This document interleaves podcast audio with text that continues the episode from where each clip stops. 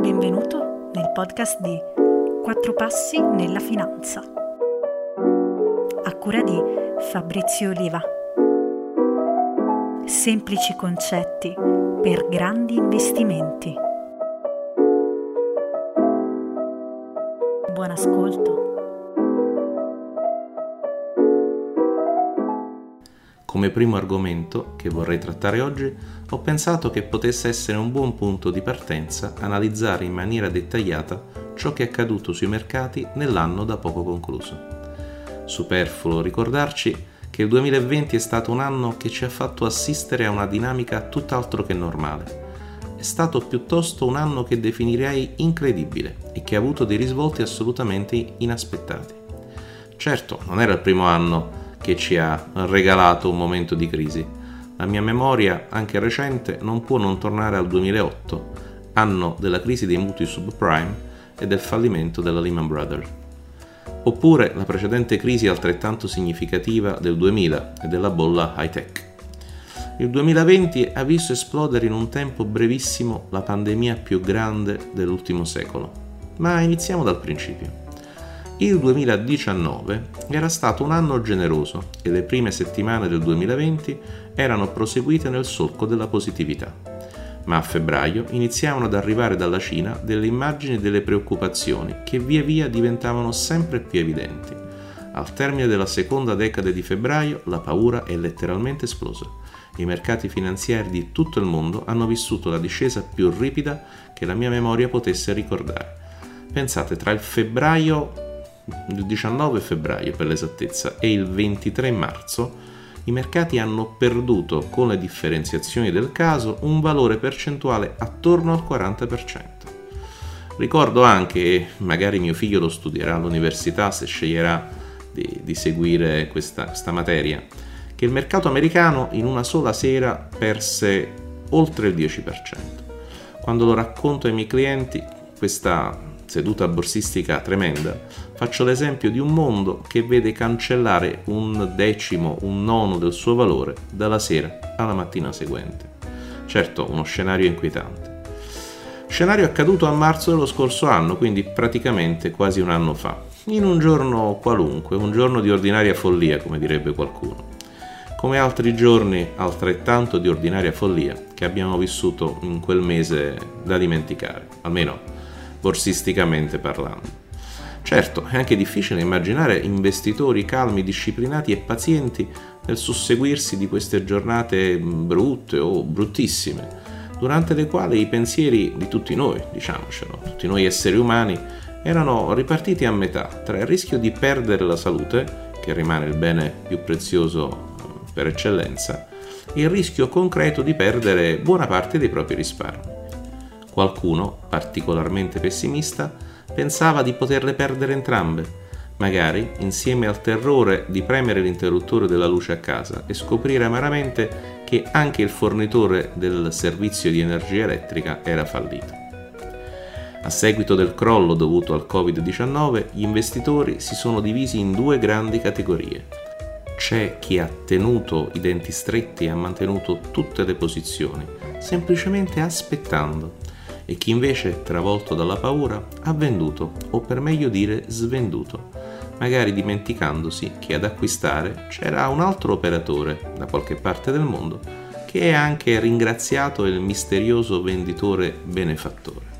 Ma c'è stata anche una terza categoria di investitori, probabilmente più smart, quelli che, sempre con la massima consapevolezza e nel rispetto delle loro personali caratteristiche, hanno deciso di acquistare proprio nel clou del caos, a marzo 2020. Loro sono quelli che alla fine dell'anno hanno portato a casa i migliori risultati, tra l'altro in un tempo brevissimo, dato il recupero quasi immediato dei mercati. Questi ultimi privilegiati appartengono principalmente a due categorie. O chi è esperto in materia investe autonomamente, perché ha tutte le competenze per farlo e poi c'è chi si è avvalso di un consulente finanziario che ha saputo guidarli con saggezza e spirito strategico.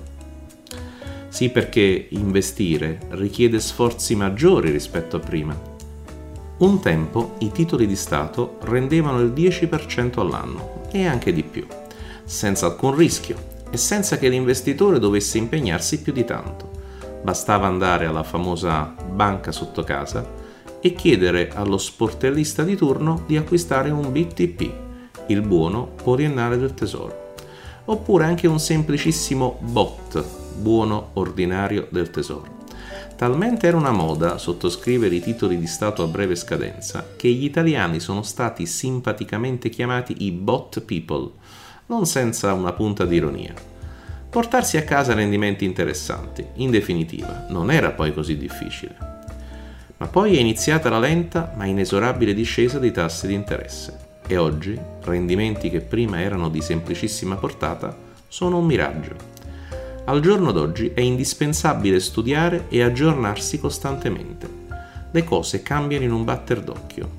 Questo anche perché ci troviamo a vivere in un mondo sempre più tecnologico e innovativo e la finanza ne è sempre più protagonista. E adesso facciamo qualche numero.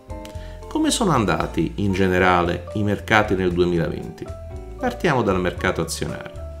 In America lo Standard Poor's 500 ha guadagnato il 16%, il Nasdaq ha guadagnato il 43%.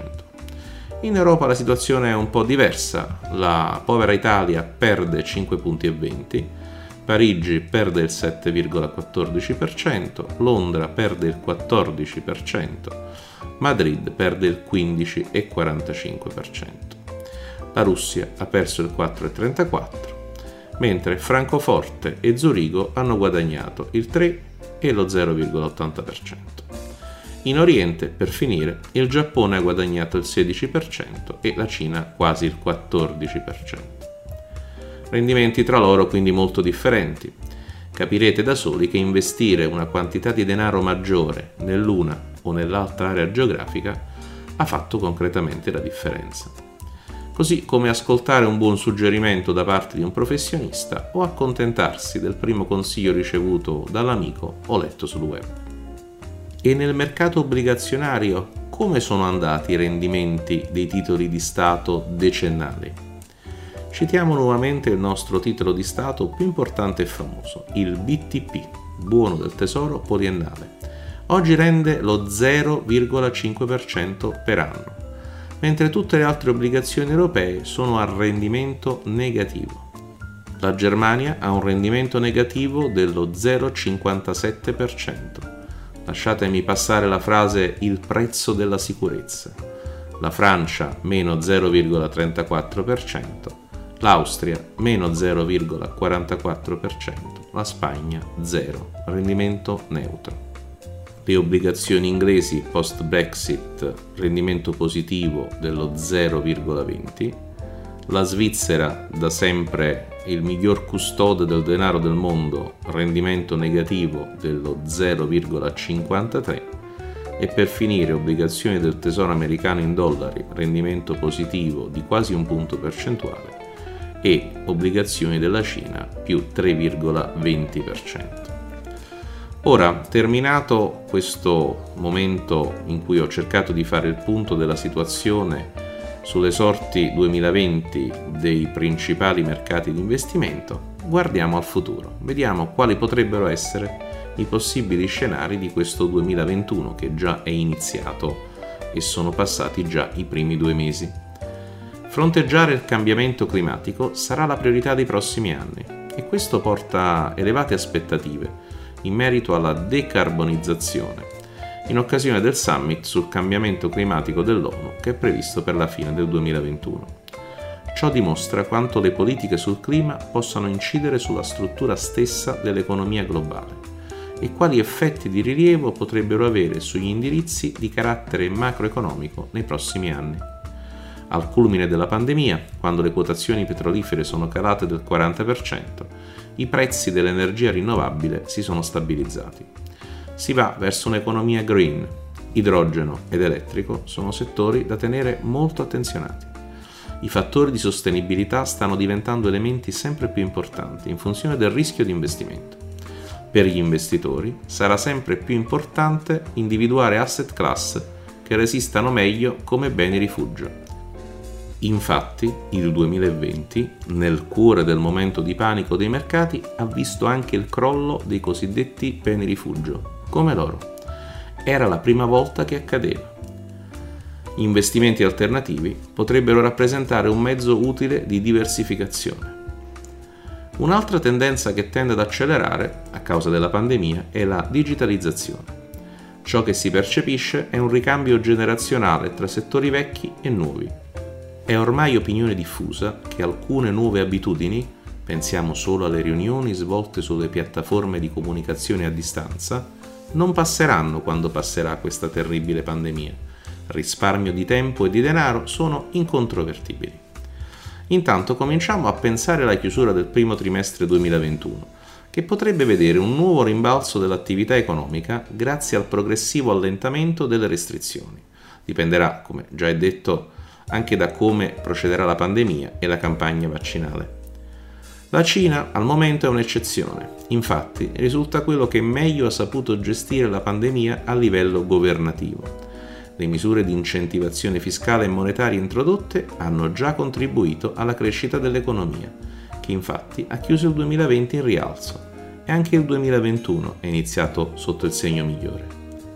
L'iter della ripresa 2021 comunque non sembra possa prospettarsi omogeneo. Nel 2020 la politica monetaria e quella fiscale hanno rappresentato forme di supporto essenziali nel 2021 diventa cruciale comprendere in quale misura la politica fiscale potrà integrare gli interventi della politica monetaria. Oggi il rischio di inflazione non è elevatissimo, ma è un elemento da iniziare ad attenzionare. Nei prossimi mesi sarà fondamentale adottare un approccio selettivo e agile, focalizzato sulle valutazioni. Dico spesso una cosa, in tono ironico, per alleggerire così anche i momenti di tensione. Se avessi la sfera di cristallo, certamente mi starei godendo il meritato relax sulla mia bella isola privata, acquistata con la perfetta gestione dei miei risparmi. Visto che non è così, prevedere con assoluta certezza i destini dei mercati o le tendenze future è veramente impossibile. Anche gli investitori istituzionali più noti hanno commesso alcuni errori di valutazione.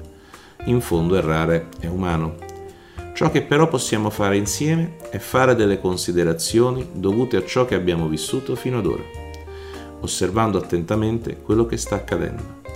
In questo modo possiamo disegnare delle stime probabili su cui focalizzarci, quelle che potrebbero effettivamente meritare la nostra attenzione.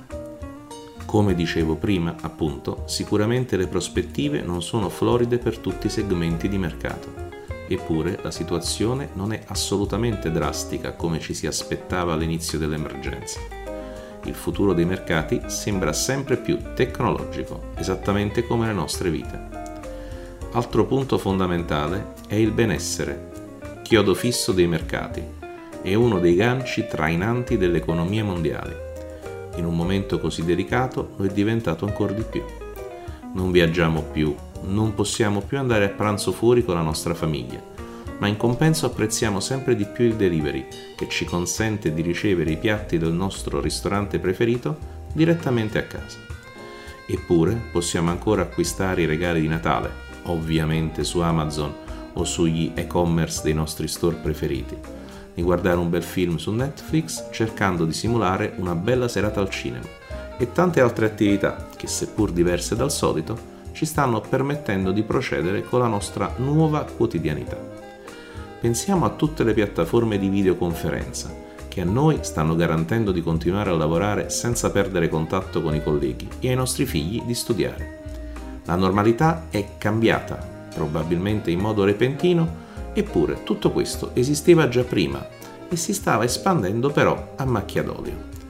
Probabilmente in un momento di tale difficoltà, dove è aumentato il senso di solitudine e l'angoscia legata a domande senza risposta del tipo quando finirà, questo cambiamento si è evidenziato in maniera significativa. Ciò che è certo è che il processo è inevitabile, oggi ancor più di ieri. Il mercato delle azioni ha avuto modo di riprendere a crescere perché effettivamente, come ho già più volte detto, abbiamo avuto necessità di riadattarci e trovare nuovi modi per soddisfare i nostri bisogni. E così abbiamo contribuito a far risalire i segmenti delivery, high tech, e-commerce e rinforzarne tanti altri, come quello dell'healthcare. Chiaramente questi segmenti non rappresentano la totalità della nostra economia. Sfortunatamente la parte che si è arrestata di più è quella più rilevante, almeno nel nostro paese, probabilmente anche perché è la più tangibile. L'Italia è un paese ancora altamente improntato sulle piccole imprese a conduzione familiare e sono queste che stanno risentendo maggiormente della crisi che il Covid-19 ci ha scaraventato addosso. È molto probabile che questa emergenza gravissima servirà da scossone a un paese come il nostro, che ha da tempo oramai estrema necessità di modificare la propria orma imprenditoriale verso un mondo sempre più globalizzato, dove devi necessariamente evolverti, altrimenti sei finito. So che sembra paradossale, eppure è così. Questo virus apparentemente sembra averci costretto a rallentare, e invece è proprio il contrario, ci ha costretti a correre ancora più veloci, per non essere buttati fuori dalla gara. Parliamo del settore high tech, che sembra essere immune al coronavirus. Lo dimostra il Nasdaq, il listino americano delle società più innovative, che non solo ha recuperato tutte le perdite subite durante la prima ondata del Covid-19, ma che oggi quota un livello che supera il 40% rispetto ai vecchi massimi di febbraio. E se guardiamo la performance dai minimi di marzo 2020, la performance ad oggi è strepitosa, parliamo di un 90% in 11 mesi. E a spingere il Nasdaq sono soprattutto le cosiddette FAANG, i Big Five della tecnologia e di Internet.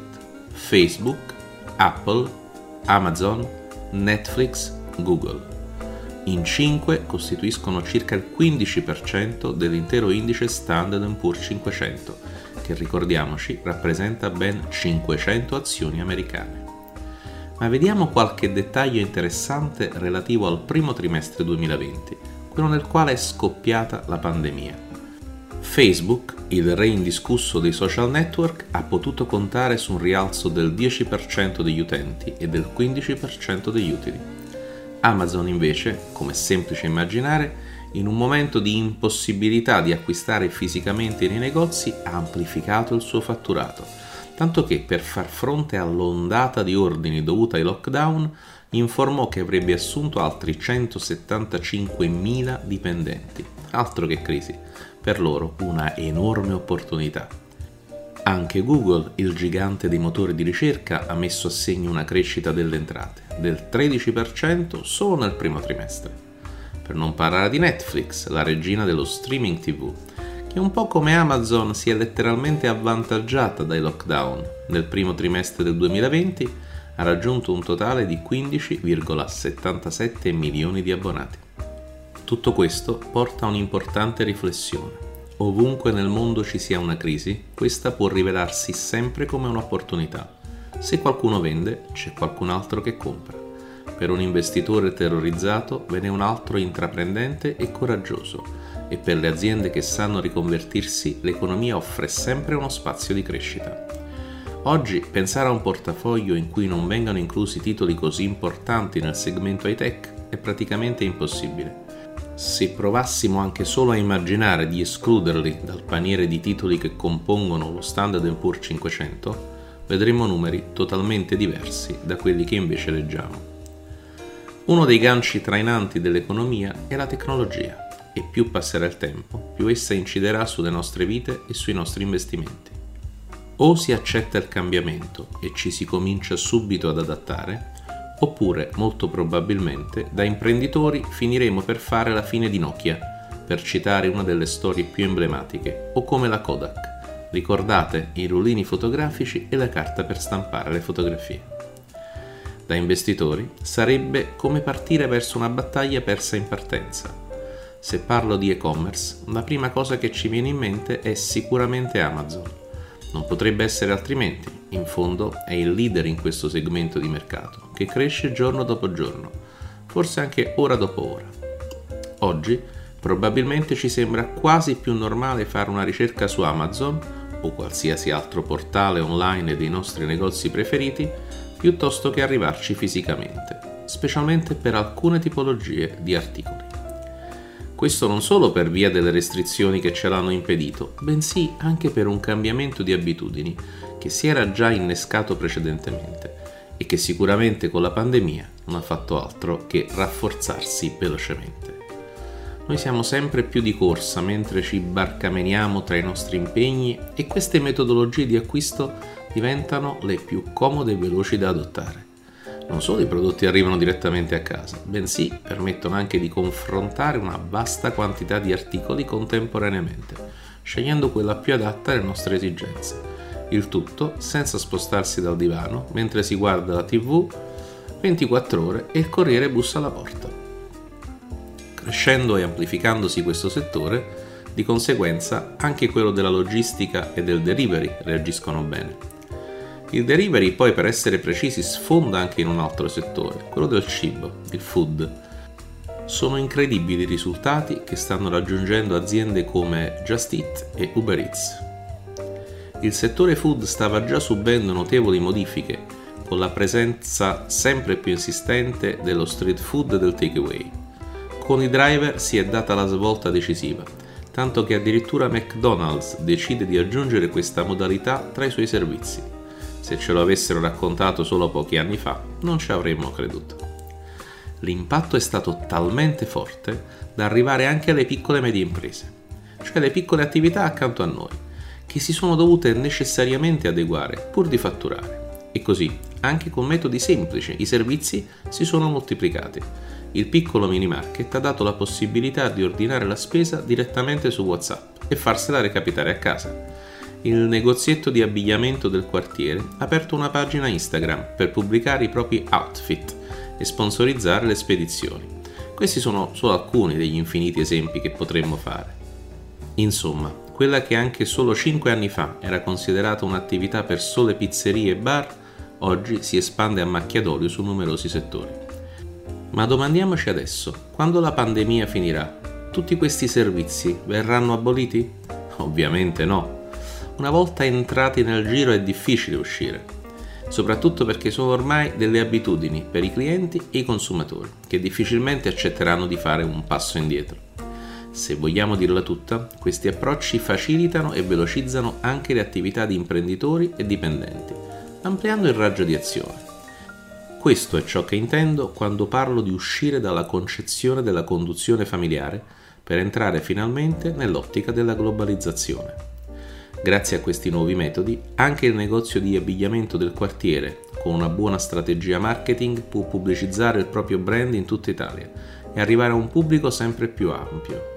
Video di capi indossati che sfilano sui social e che invitano il consumatore a immaginarsi quel capo indossato e che fanno invogliare all'acquisto. Basta offrire la possibilità di un reso gratuito e semplice che improvvisamente il negozio fisico diventa un negozio online e abbatte le restrizioni e i confini territoriali. Parliamo adesso di un altro settore importante. All'interno dell'universo azionario la salute è generalmente classificata come un settore difensivo, adatto ai periodi difficili. Un settore sempre ritenuto interessante, ma con una crescita contenuta e stabile, almeno fino allo scorso anno. I titoli del settore healthcare dall'inizio della pandemia hanno inevitabilmente sovraperformato. La corsa al vaccino è un fenomeno incredibile e mai visto prima, almeno in questa portata. Questo segmento è costituito da ospedali, cliniche, aziende biotecnologiche, aziende farmaceutiche e produttori di dispositivi medici. In questo contesto l'healthcare è stato, dopo l'imbattibile settore tecnologico, il miglior settore del 2020 confermando la propria resilienza in fase di volatilità di mercato. I titoli biofarmaceutici sono stati sicuramente i più stimolati in questo periodo. Come noto, già tre aziende farmaceutiche sono giunte alla formulazione di un vaccino approvato, pronto per l'emissione in commercio e le somministrazioni sono fortunatamente in corso. Uno dei motivi che stimolano maggiormente l'investimento in titoli del segmento healthcare è sicuramente la protezione che offrono contro i rischi di ribasso. Essi tendono a scendere di meno durante le fasi di ribasso generalizzato di mercato. Questo è un importante vantaggio per l'attuale contesto di mercato. In questo caso le performance sono state così positive anche perché la crisi stessa è stata provocata da un problema sanitario. La mia opinione è che questo settore resterà uno dei più sostenuti anche alla fine della crisi sanitaria che stiamo vivendo, naturalmente sempre con l'augurio che finisca quanto prima. Questo perché è sempre più insistente la necessità di aumentare le prestazioni per salvaguardare il benessere e la longevità delle persone.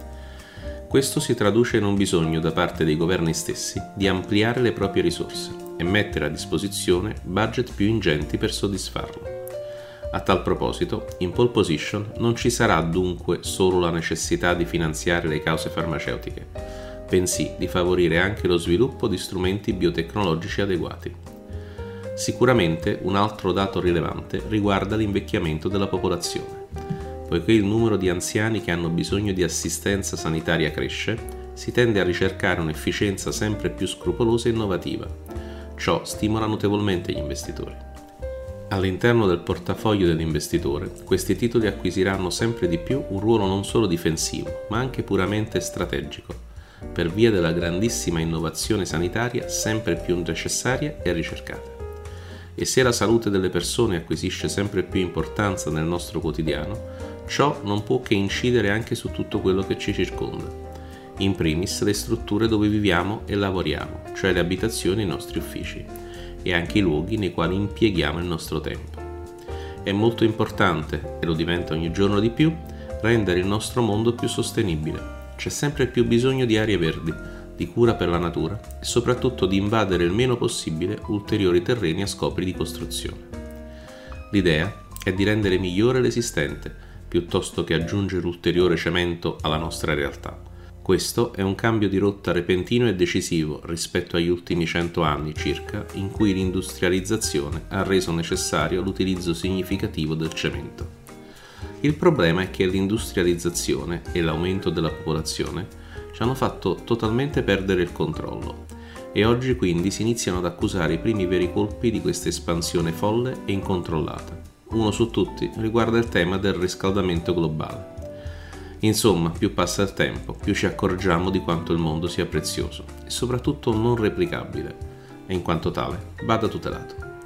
Probabilmente il tutto è stato accentuato ulteriormente da ciò che è accaduto negli ultimi mesi.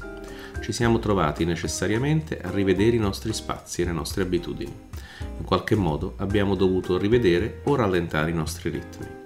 I più fortunati hanno continuato a lavorare all'interno delle proprie mura domestiche, ma comunque molte attività sono state limitate. Abbiamo avuto modo di riscoprire la bellezza delle piccole cose. Abbiamo potuto apprezzare il silenzio o la pace che poteva regalarci il prenderci cura della piantina che abbiamo sempre tenuto accanto alla finestra, senza mai prestarle troppa considerazione. Ci siamo resi conto anche di quanto preziosa e vulnerabile possa essere la libertà quanto l'abbiamo desiderata e quanto ancora fatichiamo a potercene riappropriare totalmente. Sono tempi difficili, è chiaro, tutti stanno facendo quel che possono per tutelare la propria salute e quella degli altri.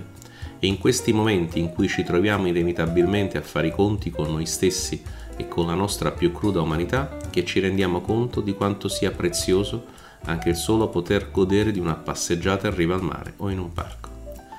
Anche il mondo degli investimenti ha dovuto inevitabilmente accorgersene. Le iniziative a sfondo verde diventano non solo utili ed eticamente apprezzabili, bensì necessarie per garantirci un degno presente e salvaguardare il futuro dei nostri figli.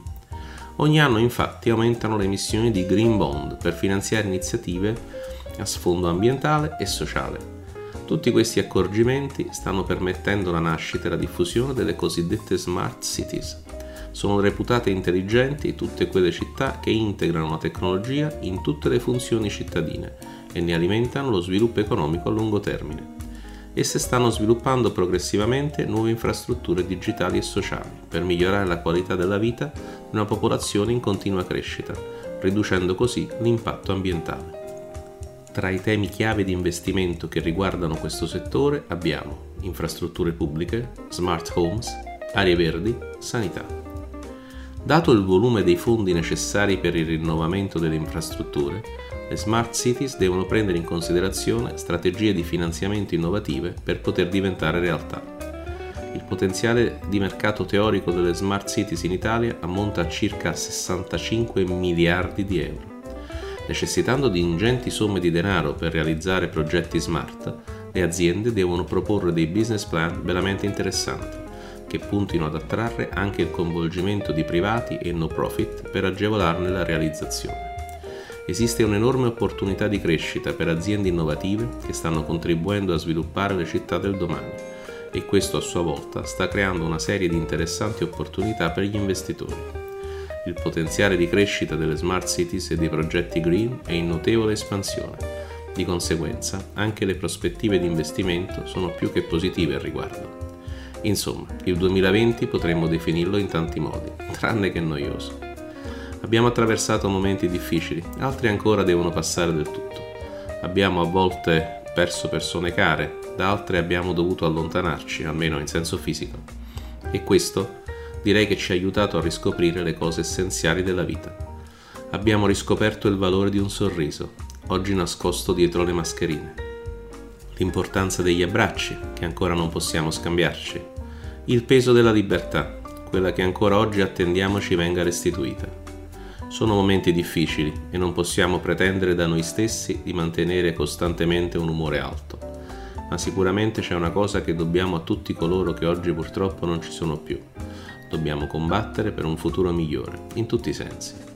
Questo momento storico ci ha segnati e ci ha cambiati. Non possiamo permetterci di dimenticare.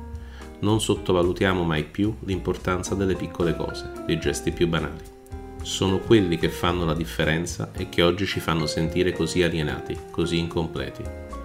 E il mercato non è altro che lo specchio della vita ogni momento di discesa comporta un'inevitabile risalita. Qualcuno una volta ha detto affinché tu possa vedere l'arcobaleno è necessario che arrivi la pioggia. Ed è proprio vero. Non dobbiamo dimenticarcelo né nella vita di tutti i giorni e nemmeno quando analizziamo i nostri investimenti. Inevitabilmente ci sono rischi legati ad ognuno di essi e non sperare che le cose cambino perché il rischio farà sempre parte del processo e le vicissitudini politiche ed economiche dei paesi li rendono chiaramente soggetti a volatilità. Impariamo ad accettarlo, non si può evitare il rischio e nemmeno le crisi. Ciò che possiamo evitare è di commettere errori, o almeno provarci. Così, piuttosto che far prendere il comando alle tue emozioni, impara a governarle. Sii sempre attento a come e quando investi e ricorda che è necessario che ti sottoponga ad un'attenta analisi preliminare. Solo in questo modo avrai la certezza di aver considerato tutto e di essere pronto a fronteggiare ogni possibile scenario. Le strategie poi sono soggette a continue variazioni, quindi è chiaro che oltre a un'accurata analisi sarà necessario monitorare sempre gli andamenti dei tuoi investimenti per comprendere in quale modo modificare e perfezionare il tiro. Voglio darti inoltre un altro consiglio. Nei momenti di ribasso, piuttosto che farti prendere dal panico, pensando che l'unica soluzione sia svendere ciò che possiedi, impara a fare analisi a lungo termine. Mi spiego meglio. Quando tutti svendono, potrebbe essere quello il momento più conveniente per acquistare un titolo che è destinato a risalire non appena il periodo no finirà. Naturalmente a patto che il titolo sia comunque solido e che tu abbia a disposizione del tempo. Le fasi di ribasso dei mercati dovrebbero essere viste un po' come i periodi di saldi solo che le persone di norma stentano a vederla in questo modo, perché il discorso è poco tangibile e quando si tratta di concretizzare qualcosa di estremamente concettuale mi rendo conto che non sia semplice. Però è importante che tu pian piano possa entrare in quest'ottica, perché rivoluzionerà totalmente il tuo approccio e ti darà delle grandissime soddisfazioni, nel giusto tempo. Ora, Sarà pur vero che, come si dice, fa più un rumore un albero che cade che una foresta che cresce, ma se vogliamo iniziare a fare davvero un po' di buona educazione finanziaria nel nostro paese, dovremmo evitare di pubblicare questi titoloni che certo non fanno altro che alimentare la paura e allontanare le persone da ciò che dovrebbe essere il vero e unico mercato nel quale valga la pena investire, il mercato reale, cioè quello fatto da aziende, lavoratori, produzione, sviluppo. Mercato reale che è rappresentato dai titoli di capitale, le azioni. Dovrebbe passare il messaggio che il mercato ha tra le sue caratteristiche quello di scendere. È normale. La correzione è l'unica condizione necessaria affinché il mercato possa ritrovare la forza per puntare a nuovi massimi, nei tempi e nei modi che riterrà opportuno adottare, naturalmente. Il 2021 sarà un anno veramente molto interessante. Veniamo da un 2020 particolarmente incerto e a tal proposito molti italiani hanno preferito risparmiare piuttosto che soddisfare alcuni dei propri bisogni, rimandando i progetti a tempi migliori. Ciò ha significato un aumento di liquidità sui conti correnti. Se non vogliamo che questi risparmi perdano potere d'acquisto, sarà necessario ripianificare i nostri progetti e perché no, destinare una parte di questi risparmi a degli investimenti che ci permettano di aumentare le nostre risorse nel tempo perché risparmiare non vuol dire automaticamente investire. Non ci crederai, eppure la svolta tecnologica è stata decisiva anche per gli investimenti. Soprattutto durante la prima ondata è cresciuto vertiginosamente il numero delle persone che hanno deciso di rivolgersi a un consulente finanziario per gestire al meglio le proprie finanze. Contemporaneamente sono cresciuti anche i servizi di digital banking, è stata necessaria una completa revisione per assicurare a tutti un servizio efficiente, che fisicamente non era più adottabile. Tutto questo è destinato a morire alla fine dell'emergenza sanitaria? Ovviamente no, non potrà fare altro che potenziarsi. Questi servizi garantiscono la massima copertura e tutela delle esigenze dei clienti e sarà necessario adottarle anche in futuro, in virtù di ritmi sempre più veloci. Però devo fare anche una valutazione personale. Mi auguro di poter tornare quanto prima anche a incontrare fisicamente i miei clienti. Non puoi immaginare quanto mi manchi il contatto fisico, la stretta di mano e anche per poter scambiare due chiacchiere davanti a un buon caffè, proprio come si faceva ai vecchi tempi. Quindi sì, è necessario avere un occhio sempre più tecnologico, ma senza dimenticarci una cosa importantissima siamo umani e abbiamo bisogno di incontrarci e viverci anche al di fuori degli schermi dei nostri computer. Infine, è bene essere consapevoli che la ripresa sarà sempre più settoriale e interesserà maggiormente alcune aree geografiche. Sulla base di queste considerazioni dovrà essere sapientemente costruito il proprio portafoglio di investimento. Bisogna anche sforzarsi nel dare al mercato azionario italiano il giusto peso all'interno della propria asset allocation siamo italiani, ci mancherebbe, ma non dobbiamo confondere il patriottismo con la corretta maniera di impiegare i nostri sudati risparmi. Del resto, uno dei mille pregi che il sistema SICAV Fondi Comuni ci dà è la semplicità con la quale si può investire in un mercato lontano e complesso, proprio come se si stesse investendo nel nostro paese. La crisi sanitaria ci ha permesso di accorgerci di quelle che saranno le nostre abitudini future. Molte di queste sono già cominciate.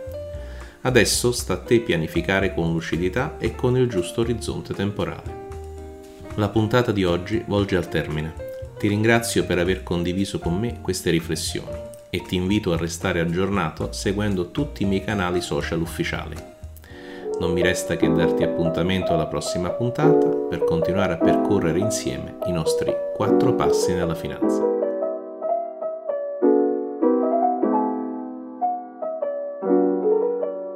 Hai ascoltato il podcast di Quattro passi nella finanza. A cura di Fabrizio Oliva. Semplici concetti per grandi investimenti.